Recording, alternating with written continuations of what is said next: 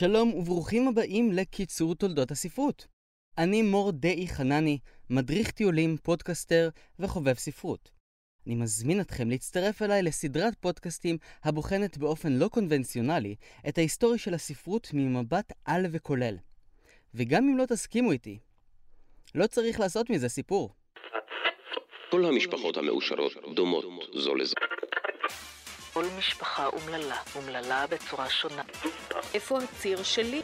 מלחמה ושלום. שמא בלב עניו לברך את... סביב לעולם ב-80 יום. צייר לי כבשה. מה אכפת לציפור? פור, פור.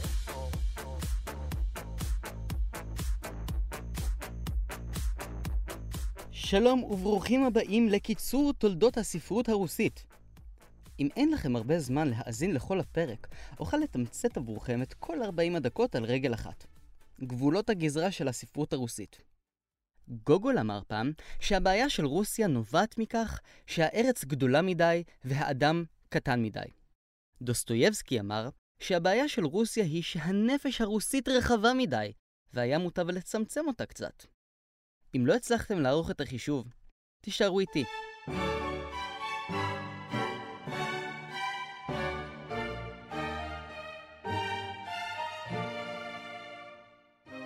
בפרק הקודם עסקנו בעליית הרומן במאה ה-19, תוך התעלמות מוחלטת מדוסטויבסקי, טורגנייב, טולסטוי וגוגול. בפרק הקרוב נעסוק ביוצרים הרוסיים ונבין מה מיוחד כל כך ושונה בספרות הרוסית. נגלה כיצד פושקין ולרמונטוב נהרגו בדו-קרב ומי הזמין את הרצח. למה טולסטוי גילח לעצמו את הגבות? מה עשה פיוטר הגדול במספנה הולנדית ואיך פושקין קשור לכך? ברוכים הבאים לקנון של הספרות הרוסית, המקום שיש בו יותר גברים מכל מועדון גייז.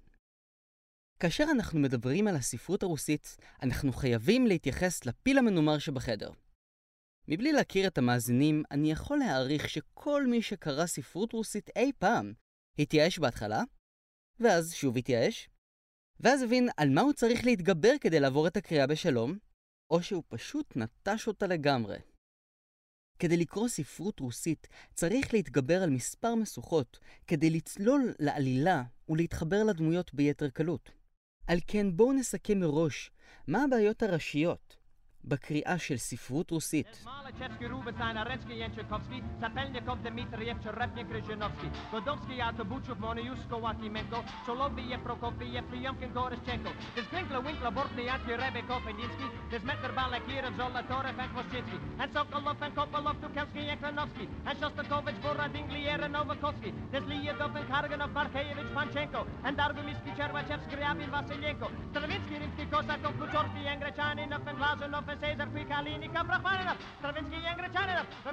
עומס השמות במקרים רבים לכל דמות יש שם, שם האב, שם משפחה וכינוי.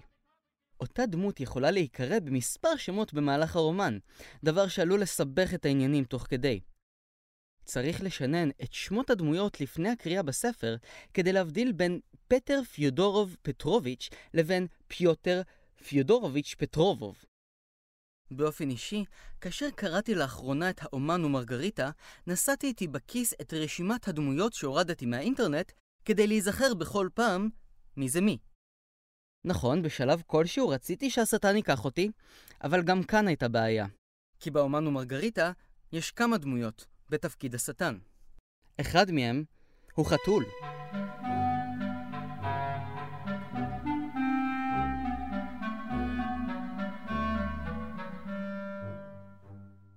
כאשר מתגברים על עניין השמות המרובים והמסובכים, צריך להתגבר על המשוכה הבאה, השפה.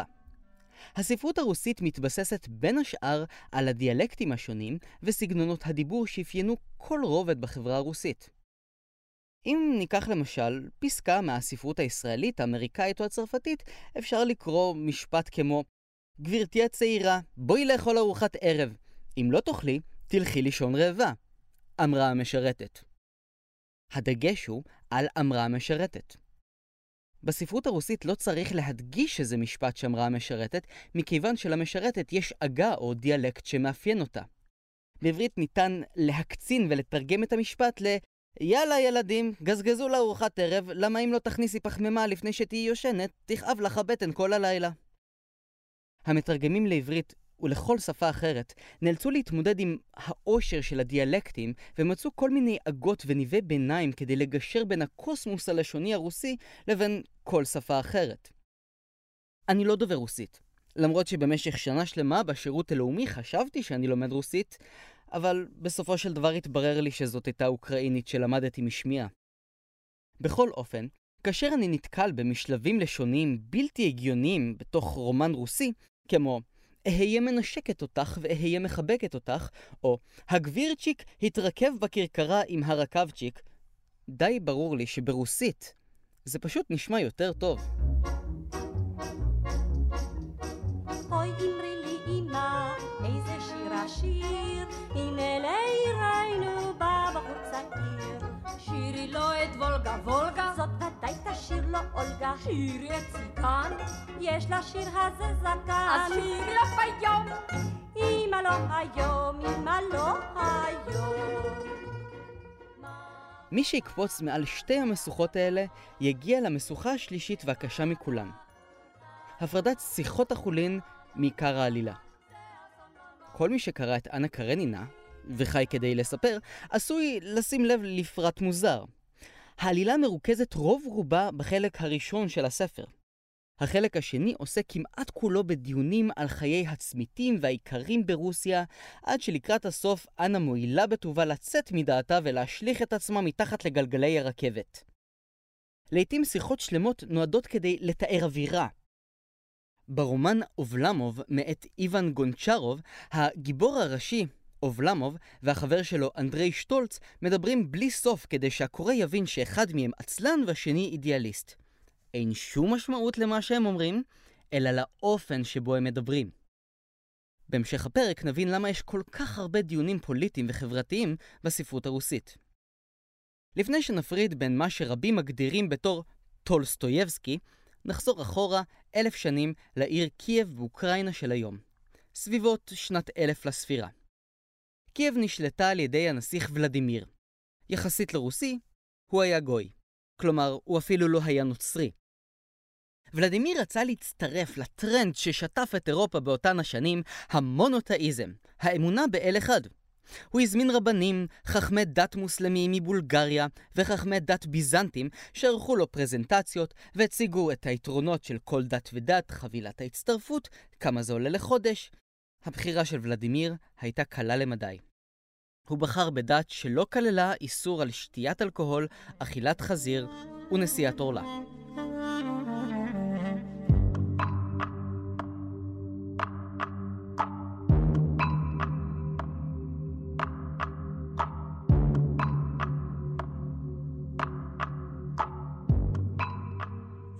בשלב הראשון, כדי לבסס את התרבות הסלאבית, ולדימיר נזקק למערכת כתב, ולכן נחלצו לעזרה שני אחים, קירילוס ומתודיוס מסלוניקי. שני האחים המציאו את הכתב הקירילי שהתבסס על הכתב היווני. וגם שתי אותיות בעברית, דרך אגב, שין וצדיק. ההשפעה התרבותית של ממלכת ביזנטיון לא איחרה לבוא. אומנות, תרבות ואפילו שמות פרטיים כמו דימיטרי, ויקטור, אלנה, יבגני, כולם הגיעו מיוונית. עד היום רוסיה רואה את עצמה בתור הממשיכה הטבעית של ממלכת ביזנטיון, שהייתה בעצמה ממשיכה של ממלכת רומא, שהייתה בעצמה ממשיכת דרכה של יוון העתיקה. לפי חוקרת הספרות הרוסית, מאיה קגנסקיה, מאז עליית פטר הגדול, רוסיה ביקשה לרשום את העולם העתיק בטאבו הרוסי. לדוגמה, הוקמו ערים, בעיקר בחצי האי קרים, לחופי הים השחור, שנשאו שמות מהמיתולוגיה.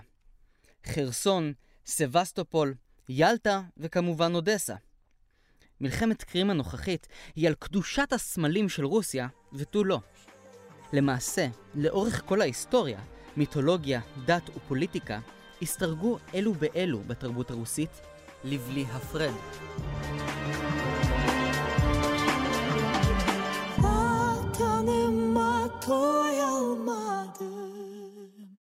כאמור, רוסיה רואה את עצמה בתור הממשיכה הטבעית של העולם העתיק, על עושרו התרבותי והרוחני.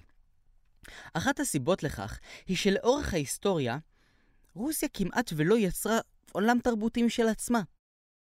לאחר התנצרותה של ממלכת קייב, שושלת ולדימיר המשיכה עם עליית בנו של ולדימיר, ירוסלב החכם, ועם נכדו של ולדימיר, בעל השם המקורי, ולדימיר.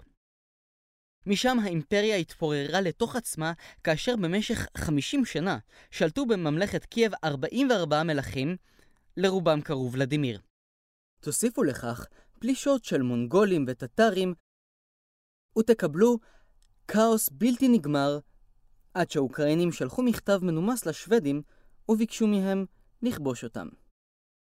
אפתח סוגריים ואספר שאם כבר דיברנו על ההיסטוריה שחוזרת על עצמה, בשנת 2017 אוקראינה כמעט איבדה את אירוח האירוויזיון בגלל מאבקים פוליטיים פנימיים, ושוב, הם כתבו מכתב מנומס לרשות השידור השוודית וביקשו מהם, הצילו, בואו תפיקו את התחרות במקומנו. עם זאת, הכאוס האוקראיני מביא איתו לעתים דברים טובים. כך קרה שבמאה ה-12 נכתבה השירה האפית הראשונה ברוסיה. שירת הנסיך איגור מספרת על אחד מנסיכי נובגורוד שיוצא להילחם על גדות נהר הדון בפולש הפולובצי. זה קרה מתישהו בשלהי המאה ה-12. הפולובצים היו מעין סיקוול של המונגולים, רק קצת יותר אכזריים.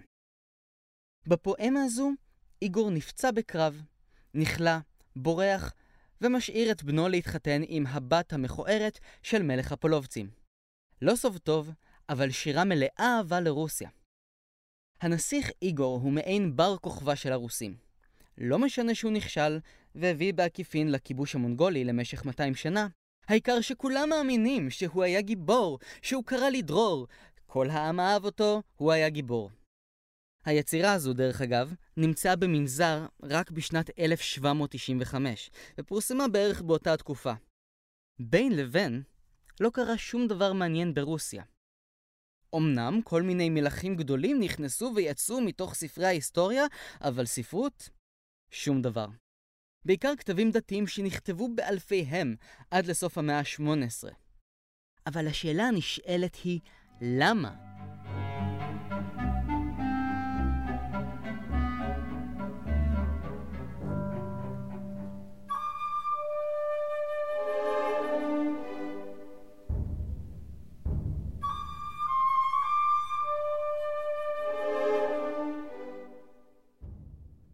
ברוסיה התקיימה גרסה קיצונית ואכזרית במיוחד של הפאודליזם. השיטה הימי ביניימית, לפיה איכרים צמיתים עובדים את האדמות של האצילים בעלי הממון תמורת חלק קטן מהיבול. שיטה זו נמשכה למעשה עד מהפכת אוקטובר במאה ה-20. כדי להבין את היעדר הספרות בתרבות הרוסית, חייבים להבין כי רוסיה לא עברה את תקופת הרנסאנס כפי שנכוותה באירופה. רוסיה לא התפכחה מהשלטון הכנסייתי כפי שבשאר אירופה התפכחו. רוסיה חייתה בימי הביניים עד המאה ה-20. אפילו לאירופה לקח 500 שנים להתאושש מימי הביניים עד למהפכה ההומניסטית. הדבר השחור לא ערער את חוזקת הכנסייה והדת. הרי מה יש לנו אם לא הדת וכתבי הקודש? הרי כל מה שאנחנו יודעים מצוי בכתבי הקודש. רגע, מה זאת אומרת יבשת שלמה התגלתה פתאום? בתנ"ך לא מוזכרת אמריקה. יש דברים שאנחנו לא יודעים? לדת אין תשובות לכל השאלות של היקום?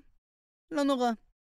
אירופה עברה טלטלות חברתיות ודתיות מאז ימי הביניים, אבל האם אירופה נעשתה סובלנית יותר? האם באירופה העלו על נס את המדע? האם באירופה נשטפו אחרי הטרנד של האפיפיור אינוקנטיוס השמיני לשרוף מכשפות? אירופה הייתה צריכה לעכל את הטלטלות שעברה במשך מאות שנים, לחוות מהפכה תעשייתית, מהפכה צרפתית ומהפכות נלוות ברחבי אירופה, כדי שיעלה ההומניזם ואיתו הרומן. ניתן להגיד בהכללה גסה כי הספרויות של גרמניה, צרפת, ארצות הברית ובריטניה הן תולדה של המהפכה ההומניסטית. האדם, כל אדם הופך למרכז היקום. חייו, רצונותיו, שאיפותיו וגחמותיו הן העניין, ולא משנה אם מדובר במלך או ביתום עני. זאת הנקודה המהותית שחשוב לי להעביר יותר מכל. הספרות הרוסית צמחה ללא קשר למהפכה ההומניסטית. באירופה הספרות צמחה בנפרד מהכתיבה של מסות פילוסופיות וכתיבה פובליציסטית. ברוסיה אין רקע של כתיבה פילוסופית, אלא רק מסות דתיות. לכן הספרות הרוסית משלבת בתוכה שיחות פובליציסטיות בנושא היומיום וגם כתיבה פילוסופית המסורגת ביחד עם סאטירה. מי היו הסופרים הגדולים ברוסיה? טולסטוי, דוסטויבסקי, פושקין וגוגול. מי היו הפילוסופים הגדולים של רוסיה?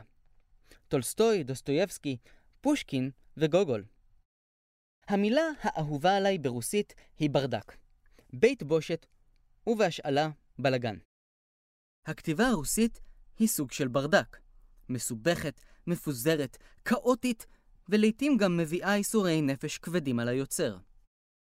באירופה הרומן הקלאסי ייחד לרוב דמות אחת ובודדה שעליה נסוב הרומן, מכיוון שהעיסוק בחיי הנפש של הדמות הפך לעיקר. ברוסיה לא הבחינו בפרט השולי, אך ההכרחי הזה. ולכן, ביצירות ענקיות, כמו אנשים עלובים, שדים או האחים קרמזוב, מאת דוסטויבסקי, אין דמות אחת מובחנת, אלא אוסף של דמויות ראשיות עם משמעות זהה לכל אחת מהן. מיכאיל בכטין, חוקר הספרות הרוסי, קרא לצורה הזו רומן פוליפוני, רב-קולי. אין מספר אחד עם נרטיב אחד וחוש צדק אחד, אלא מספר דמויות שכולן צודקות וכולן טועות באותה המידה.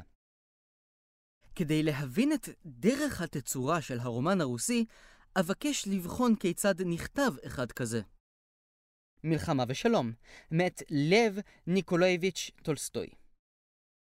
טולסטוי היה בן למשפחת אצולה. הוא גדל עם רגשי נחיתות ודימוי גוף בעייתי, שגרם לו, בין השאר, לגלח לעצמו את הגבות, שחזרו אחר כך וצמחו ונראו למשך שארית חייו, כמו מברשת שיניים שהשתמשו בה במשך חצי שנה. לאורך כל היצירה שלו, מראה חיצוני הוא טריגר שמניע את העלילה. כמו למשל באנה קרנינה, שמואסת בבעלה ברגע שהיא מבינה עד כמה אוזני הדמבו שלו מכוערות בעיניה. ב-1863 טולסטוי ישב לכתוב על אסיר משוחרר מכלא בסיביר. כעבור 12,000 דפים וחמש שנות עבודה, הוא סיים את מלחמה ושלום. ספר על אהבות יוקדות, מלחמות היסטוריות, שרפת העיר מוסקבה, דוב חצי מאולף, אבל שום מילה על אסיר משוחרר מכלא בסיביר. איך זה קרה?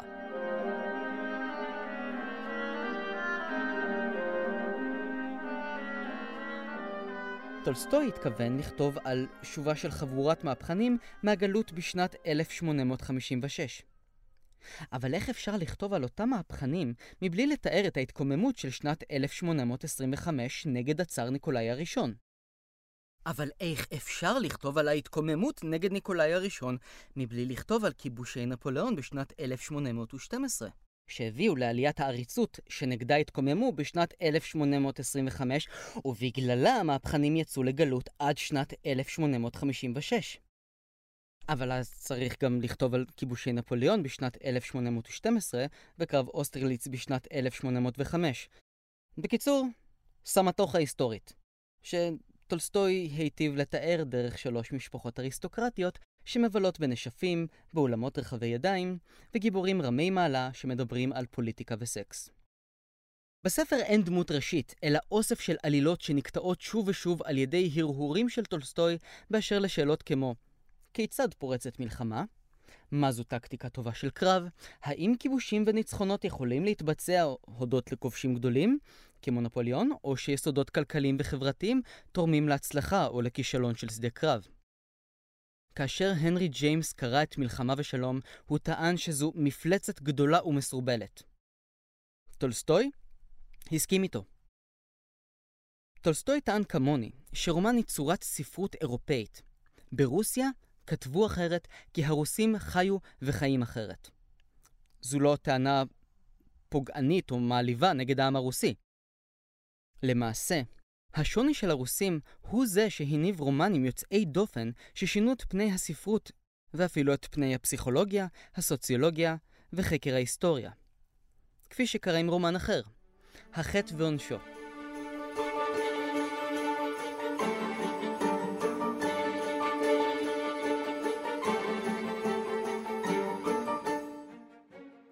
דוסטויבסקי הגיע ממשפחה שירדה מנכסיה.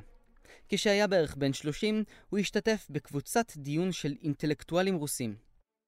הוא נחשב כבר אז לפרח ספרות, ובמובנים מסוימים הוא האמין כי עתיד החברה הרוסית נתון בסוציאליזם, חברה שוויונית ללא עריצות. בעקבות ההשתתפות באותם הדיונים, הוא נאסר, ויחד עם חבריו עמד להוצאה להורג במשך מספר שעות. לאחר זמן שבוודאי הרגיש לו כמו נצח, הגיע מפקד המוציאים להורג. החיילים דרכו את הרובים, והמפקד הכריז, מוכנים! היכון! יש לכם חנינה. כמה שנים בסיביר ואתם משוחררים. דוסטויבסקי הבין את ההזדמנות השנייה שניתנה לו, בזכות האל הרחום והחנון. ומיהו שליחו של האל על פני האדמה? הצער. לכן כל מה שהצער עושה, קדוש. כשדוסטויבסקי חוזר מהגלות, הוא הופך להיות סופר. בכל הסיפורים, ובכל הרומנים שהוא כותב, הגיבורה הראשית היא הדת. בכל רומן ישנו כומר או נזיר צנוע ועניו. בכל רומן המסקנה היחידה היא לחזור למקורות, לכנסיות העשויות עץ ולמסורת הרוסית. כל ניסיון להיפתח למערב, דינו הידרדרות מוסרית. כעת בוודאי תשאל השאלה, אבל מה עם החטא ועונשו? הרי זה רומן פסיכולוגי, על אדם אכול ייסורים בעקבות רצח. התשובה שלי היא כן, אכן מדובר ברומן על איסורי רוצח, אבל איזה סוג של איסורים? ואיזה רצח? הספר החטא ועונשו מספר על רסקולניקוב, סטודנט בן 23 שרוצח בגרזן את בעלת הבית שלו ואת אחותה שנקלעה לזירת הרצח. לאחר מכן הוא חווה חרטה עמוקה ונשלח לשמונה שנים בסיביר. למעשה רסקולניקוב מתחרט על הרצח של אחותה של הזקנה שנקלעה למקום. עד לליל הרצח הוא מאמין באמת כי קיימת אפשרות ליטול חיים של אדם ולהמשיך לחיות כאדם נורמטיבי לחלוטין. הכל תלוי בזהותו של הנרצח ובמידת התועלת שהחברה בכללותה יכולה להפיק ברגע שהנרצח יפטור אותנו מנוכחותו. המאבק הפנימי בין רסקולניקוב לבין עצמו הוא מאבק דתי, עם שאלות של מוסר דתי. הגאולה הרוחנית שהוא חווה היא גאולה נוצרית. העלילה של הסיפור היא צרה מאוד, ועדיין החטא ועונשו נחשב ליצירת מופת. למה? מכיוון שמתחת לכל העיסוק במוסר הדתי, ישנו תיאור יוצא דופן של הנפש, של החרטה, ההדחקה, השכנוע העצמי, ההלקאה העצמית. בפרק הקודם דיברנו על כך שההומניזם גילה את האדם עוד לפני שפרויד ניסח את המנגנונים הפסיכולוגיים שמפעילים אותו. החטא ועונשו הוא דוגמה לתיאור של דמות שנוצרה לצורך פולמוס דתי, מבלי שום כוונה לעסוק בחיי הנפש שלה, אלא רק בגאולת הנפש שלה. עיסוק שנתפס כטפל ואיזוטרי למי שהולך בעקבות הכוונות המוצהרות של דוסטויבסקי. בפועל הרומן הזה הוא כמו גילוי הפניצילין. שכבת עובש שנוצרה במקרה. אבל הזיקוק של אותו העובש הפך לתרופה ששינתה את פני העולם. למרינה וסבטלנה, לגלינה ולמשה, אנסטסיה ונטשה ולאולגה זה עובד, ולי נטליה זה עובד, אז זה בטח יעבוד גם... סיכום ביניים. המפתח להבנת הספרות האירופאית במאה ה-19 היא החילוניות. המפתח להבנת הספרות הרוסית במאה ה-19 היא הדתיות שמסתרגת בתוך עלילות חילוניות. הפנים המחייכות לעבר אירופה, או הגב המופנה לאירופה. דוסטויבסקי האמין שכל מה שיכול להציל את רוסיה כבר מצוי בתוך רוסיה. צריך להחזיר עטרה ליושנה. בספר אידיוט הוא מציג אציל רוסי שהנפש שלו טובה וזכה, רוסית מאוד. כולם מסביבו מושחתים, רעים, ובעיקר נושאים את פניהם למערב. בניגוד לדוסטויבסקי, עומד סופר אחר, איוון טורגנייב, שחי את רוב חייו באירופה, באמצע המאה ה-19. טורגנייב הבין כי צריך ללמוד מאירופה כדי להציל את רוסיה, והייתה לו סיבה טובה לכך. טורגנייב נולד למשפחה מבוססת מאוד. אביו מת כשהיה צעיר. אמא שלו הייתה עריצה. היא איימה שאם הוא לא יתנהג יפה, היא תרביץ לילדים של הצמיתים, ואז הם לא יהיו חברים שלו יותר. הצמיתים היו שייכים לה. היא אסרה על נערות צעירות להיכנס להיריון. בספר שיחות אינטימיות של איילת שני מתואר כיצד אמו של טורגנייב חשדה שאחת המשרתות בהיריון ושלחה צמית אחר כדי לבלוש אחריה. התברר כי היא ילדה והשליכה את התינוק לנחל. האם ציוותה לסרוק את קרקעית הנחל ונמצאו שם כמה עשרות גוויות של תינוקות. מבחינת טורגנייב, זו הייתה רוסיה. מקום שבו בעלת נכסים יכולה לצוות להגלות את הצמיתות שלה, והן העדיפו להרוג את הילדים שלהן, כדי לא להיות מוגלות לסיביר.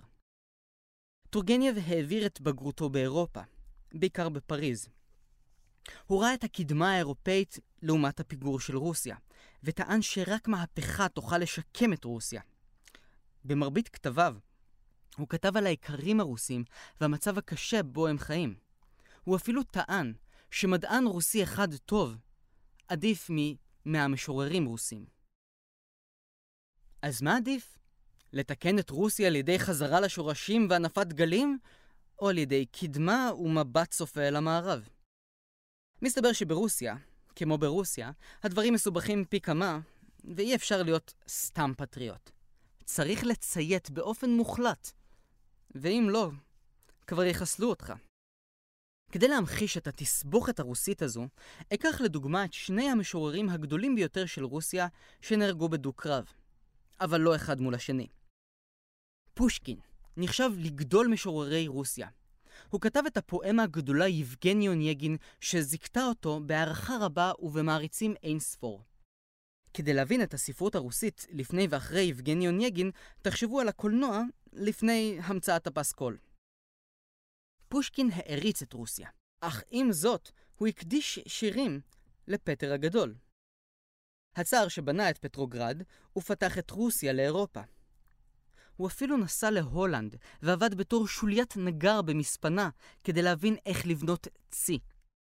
החיבה של פושקין לפטר הגדול לא מצאה חן באוזניו של הצאר ניקולאי הראשון, שהאמין שאין שום דבר טוב באירופה, וצריך להפנות לה את הגב. לאחר מספר מקרים בהם פושקין נשלח למעצר בית באחוזה שלו, קרה דבר מאוד משונה. אציל צרפתי החל לחזר אחרי אשתו של פושקין, עניין שהסתיים בדו-קרב מול אותו אציל, שבו פושקין מת. פרופסור מיכאל ארסגור טען כי הדו-קרב היה דרך של השלטון להיפטר מפושקין. אחת התגובות למותו של פושקין הגיעה מצידו של משורר אחר בשם מיכאיל לרמונטוב. בפואמה בשם מות המשורר, הוא ביכה את מותו של פושקין, והאשים באופן עקיף את הצער ברציחתו. בעקבות פרסום השיר, לרמונטוב נשלח לגלות בקווקז. לאחר שובו, פרסם את הרומן גיבור דורנו. רומן שעשה לספרות הרוסית את מה שעשה הצבע לקולנוע. בין היתר, לרמונטוב גם פרסם קובץ שירים, שהיללו את רוסיה, אבל לא את הצער. באופן מסתורי, לרמונטוב מצא את עצמו, גם כן, בדו-קרב. וגם לרמונטוב לא יצא ממנו חי. אשתי קצת וודיצ'קה, סילודיצ'קה, וכל מכשוליצ'קה יחליק לה בגרוניצ'קה. וודיצ'קה, סילודיצ'קה, והחיים כמו הוולגה יזרמו. ברוב המקרים, הצאר לא היה צריך לארגן קרבות כדי לחסל את האליטות הישנות. הוא פשוט נתן לנפש הנוצרית לענות אותם עד מוות. כך למשל, היה עם גוגול, סופר, מחזאי, מלא כישרון ורגשות אשמה. בביוגרפיה הגאונית שכתב נבוקוב על גוגול, הוא מתאר אותו בתור כזבן סדרתי. הוא שיקר לכולם, אפילו לאימא שלו. הוא סיפר לה שהוא נוסע לווינה, אך למעשה הוא שהה באותו זמן באחוזה של חברים, ומשם כתב לה מכתבים מדומיינים על הביקור שלו בווינה, האנשים שפגש והנופים בהם התבונן. למעשה, גם כאשר אנחנו מדברים על הכתיבה פרופר של גוגול, הוא לא ממש היה בקו ההיגיון הבריא. גוגול כתב פארסות על החברה הרוסית במטרה ללעוג לקטנות ולאופי הרוסי הפרובינציאלי. גוגול הניח את אבני היסוד לספרות הרוסית המשלבת בתוכה גרוטסקה ודיונים מעמיקים על המהות של החברה הרוסית. הוא כתב את נפשות מתות, רומן על נוכל שמגיע לביקור באזורי הספר המרוחקים של רוסיה. אותו נוכל צ'יצ'יקוב פוגש באנשי מנהל ומתחבב עליהם. בשיחות פרטיות הוא מציע לבעלי האחוזות לרכוש מהם את הצמיתים שהלכו לעולמם. באותה תקופה, המחצית הראשונה של המאה ה-19, בעלי האחוזות שילמו מס על העובדים שברשותם. מספר העובדים, לצורך הגבייה, נקבע על פי מפקד האוכלוסין האחרון שנערך. ומכיוון שמפקדים נערכו לעיתים מאוד רחוקות, המס שולם גם בעבור עובדים שכבר מתו. צ'יצ'יקוב מציע להם לערוך חוזה מכירה, לפיו אותם עובדים, הנפשות המתות, יימכרו לו, ובכך למעשה הוא ישחרר את אותם בעלי אדמות מהתשלום. מה עומד מאחורי ההצעה המוזרה הזו? בשביל זה צריך לקרוא את הספר. רמז, לעג חסר רסן לבירוקרטיה הרוסית. עם זאת, בשלב הזה של חייו, גוגול היה מצוי בתהליך נפשי מאוד קשה, והוא התחנן לרפואה ומחילה. גוגול העביר את ימיו בתפילות ובצומות, ואז הוא החליט החלטה יוצאת דופן. אני אסע לירושלים. ירושלים, שנת 1848. אור, קדושה, בנייני פאר, אוויר הרים צלול כיין. כל אלו דברים שממש לא היו בה. גוגול תיאר ברשימותיו עיר חרבה, ענייה ומכוערת. הוא חזר לרוסיה, שבור לב ושפל רוח, כתב את החלק השני של נפשות מתות, המשך העלילות של צ'יצ'יקוב הנוכל, אבל עם זאת הוא נתקף בהרהורים דתיים. גוגול הרגיש אשמה בגלל החטא שחטא נגד הצאר בכך שלעג לבירוקרטיה שיצא תחת ידיו. הוא הרגיש אפילו יותר אשם מכיוון שהוא כתב על נפשות של אנשים מתים. ורק לישו יש את הזכות לעסוק בנשמות של אנשים מתים. על כן הוא התעורר לילה אחד, לקח את המשרת שלו וציווה עליו לשרוף את החלק השני של נפשות מתות. אחרי עשרה ימים, גם גוגול היה נפש מתה.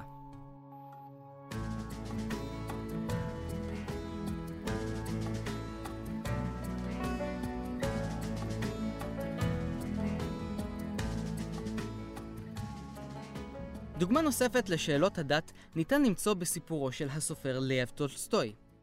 קצת אחרי שכתב את הרומן אנה קרנינה, הוא נפל למשבר רוחני ואמוני. טולסטוי חדל לכתוב ספרות, ובמקום זאת הוא כתב כתבים תיאולוגיים ארוכים שמתארים את ישו בתור אב טיפוס של אנרכיסט פציפיסט. אנשים עלו אליו לרגל, כי בתור נוצרי חדש, אדוק ומאמין, הוא פתח את ביתו לכל דורש. דורשיו היו מעריצים שהגיעו מכל רחבי רוסיה, ואפילו מאיטליה וצרפת. באחד המקרים, מעריץ יהודי הגיע כל יום כדי לדרוש בשלומו של טולסטוי. לסופיה אנדרייבנה טולסטוי, אשתו של לב טולסטוי, נמאס מאותו טרדן, ולכן היא פנתה למשטרה, שגייסה אותו לצבא. למעשה, הנטיות הרוחניות של בעלה והעולים לרגל הוציאו אותה משלוותה. להזכירכם, מדובר באישה שהעתיקה את כל מלחמה ושלום 12 פעמים, ומה שהפריע לה בסופו של דבר היה בוץ על השטיח. כאשר היא שכנעה אותו לדלל את כמות המבקרים, הוא מצא לעצמו תחביב חדש. לתפור נעליים לזקנות העניות של הכפר. במשך השנים, הקופה של טולסטוי התרוקנה. הוא היה בעל אדמות, אבל תרם את מרבית כספו כדי להאכיל אנשים רעבים. במשך הזמן הוא כתב כתבים דתיים. במעט הזמן שנותר לו, בין לבין, הוא כתב נובלת מוסר בשם סונטת קרויצר, שכוללת בתוכה סיפור רצח מרתק. אבל גם מוסר השכל, לפיו זוג נוצרי טוב יכול לקיים חיי משפחה מופלאים, מבלי לקיים יחסי מין. הנובלה לא עברה את הצנזורה של השלטון, שסירב לאפשר פרסום מניפסט למען פרישות והימנעות מיחסי מין, עד שאשתו של טולסטוי, סופיה אנדרייבנה, פנתה בעצמה לצאר אלכסנדר השלישי באפריל 1891, ואמרה לו, גם אני חיה חיים נפלאים עם בעלי מבלי לקיים יחסי מין. זו ההוכחה לכך שהספר לא כופר באורח החיים הרוסי. בשנת 1905 נכשלת המהפכה הרוסית הראשונה. לנין מאשים את טולסטוי המטיף לסובלנות, בכיינות ואי אלימות. אם תשאלו את חברו לעט של טולסטוי, מהאטמה גנדי, שיטת האי-אלימות דווקא כן תעבוד, 40 שנה לאחר מכן. הביקורת על טולסטוי מובילה אותו בשנת 1908 לברוח מהבית. סיבה לכך עדיין לא ברורה עד עצם היום הזה. טולסטוי נמצא בתחנת רכבת נידחת, לאחר שלקה בדלקת ריאות חריפה, כשנסע יחף במחלקה השלישית.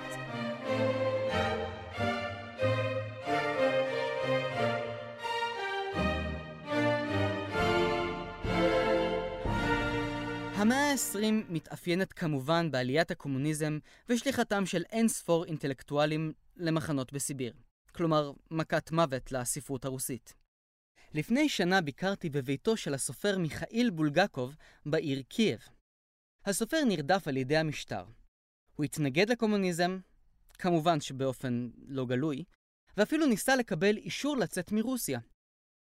בולגקוב קיבל את האישור מסטלין עצמו, טלפונית. עם זאת, שמש העמים פיתה את בולגקוב להישאר ברוסיה ולהמשיך להציג מחזות רוסיים בתיאטרון הרוסי תחת צנזורה רוסית. את היצירות הגדולות שלו הוא אפילו לא פרסם בחייו. בשנת 1967 פורסם הספר "השטן במוסקבה", כמעט 40 שנה לאחר מועד כתיבתו. ההתרגשות ברוסיה הייתה עצומה. הרי השלטון הסובייטי גדע את הספרות הגדולה של רוסיה, את הקרנבליות והדמויות יוצאות הדופן והגרוטסקיות. אישה אחת שפגשתי באותו מוזיאון סיפרה לי כי היא קראה את הספר שהועתק בכתב יד, מאחר והיא גדלה באלמתי, בירת קזחסטן לשעבר. מעט ספרים הגיעו לחנויות הספרים באלמתי, וההתרגשות הייתה כאמור עצומה. סוף סוף רומן רוסי גדול, עם חתול שנוהג ברכבת, אנשים שמאבדים את הראש, בשני המובנים, ובעיקר נערות יפות שמרחפות בשמי מוסקבה. זהו רומן שמכיל את הגרעין של הספרות הרוסית הגדולה שכל כך התגעגעו אליה. שילוב של דיונים ברומו של עולם וגם גרוטסקה, משולחת כל רסן. אפילו שחלק עיקרי מהיצירה צונזר ופורסם רק שנים לאחר מכן, זה עדיין היה נווה מדבר של שאר רוח בתוך המדבר הסובייטי. למרות ייבוש העולם הספרותי והאומנותי, רוסיה נכנסה למאבק סמוי עם המערב על יוקרה והישגים. רובנו מכירים את סאגת האולימפיאדה והמאבק למען מדליות. מבלי להעליב את ענפי הספורט השונים, זה פחות בעייתי לקחת ילדים רוסים בגיל 4 ולגרום להם לקפוץ גבוה יותר, לרוץ מהר יותר, או לרקוד עם חישוק בחן רב יותר. אלא אם כן הילד הזה הוא אני. מבלי להעליב את המדע, אין בעיה לקחת ילד ולאלץ אותו לתרגל נוסחאות מתמטיות, אלא אם כן הילד הזה הוא אני. אבל לכתוב ספרות טובה ועמוקה באופן עמוק ומחושב, מבלי להתפתות להרהר בחופש, חס וחלילה, זה כבר עניין אחר. בקרב על פרסי הנובל לספרות, רוסיה הייתה על הקרשים. עד אמצע המאה ה-20 זכו בפרס רק שני רוסים. איוון בונין, שבכלל ברח מברית המועצות, ובוריס פסטרנק, שנאלץ לוותר על הפרס בגלל גחמה של השלטון. כאשר רוסיה, בימים בין חרושצ'וב וברז'נייב, רצתה למתג את עצמה כחממה ספרותית, שום דבר לא עצר אותה. אפילו לעניין הפעוט והקטן, שהיצירה הרוסית היחידה שראויה לנובל היא פלגיאט, כמעט מושלם. הרומן הדון השקט, שפורסם בסוף שנות ה-20, הוא יצירת מופת, ללא כל ספק. אבל הסיפור של הולדת היצירה הוא סיפור שעדיף להדחיק, שלא לומר לבצע בו קבורת חמור. מדובר ברומן מתקופת מלחמת העולם הראשונה, המתאר חיי כפר בפלח מרוחק של נהר אדון. הרומן מתאר בפרטי פרטים היסטוריים תיאור כל כך מדויק שיכל לספר רק מי שחווה את אותם ימים על בשרו. המחבר, לכאורה, של היצירה, מיכאיל שולחוב, היה רק בן תשע כאשר פרצה אותה מלחמה, ובן 14 כאשר מלחמת האזרחים הזו הסתיימה. הרומן יצא זמן קצר יחסית אחרי שהמלחמה הזו הסתיימה, כאשר לא היו מסמכים או ספרים שהיה ניתן לפיהם לברר את הפרטים הקטנים שאותם שולחוב תיאר בדייקנות. כיום חוקרים רבים מצביעים על סופר אחר שכנראה כתב את אותה יצירה, פיודור קריוקוב. חוקרים שונים טוענים כי שולוחוב רכש את כתב היד של אדון השקט מאשתו של הסופר המת, והמשיך לשלם לה באופן קבוע בעבור השימוש בו. הכל בחסות השלטון, ששולוחוב היה מקורב מאוד אליו. השאלה המרכזית היא, למה הם עשו את זה בכלל? והתשובה פשוטה. בתחילת שנות ה-20 היה ברור שמבחינה תרבותית המהפכה הקומוניסטית נכשלה לגמרי. אבל רוסיה הייתה חייבת להוכיח שהפטיש והמגל יכולים לחיות בשלום עם עט וכסת דיו.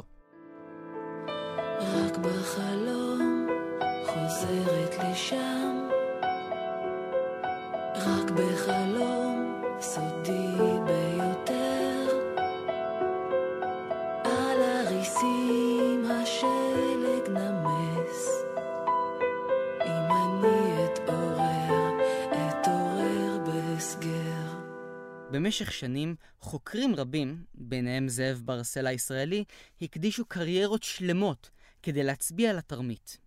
בין השאר, ניתן למצוא באינטרנט אין ספור מאמרים וכתבות המנסות להוכיח שפרס הנובל ניתן לשולוחוב הרוסי, בתנאי שצוללות סובייטיות לא יחדרו לתחומי המים הטריטוריאליים של שוודיה.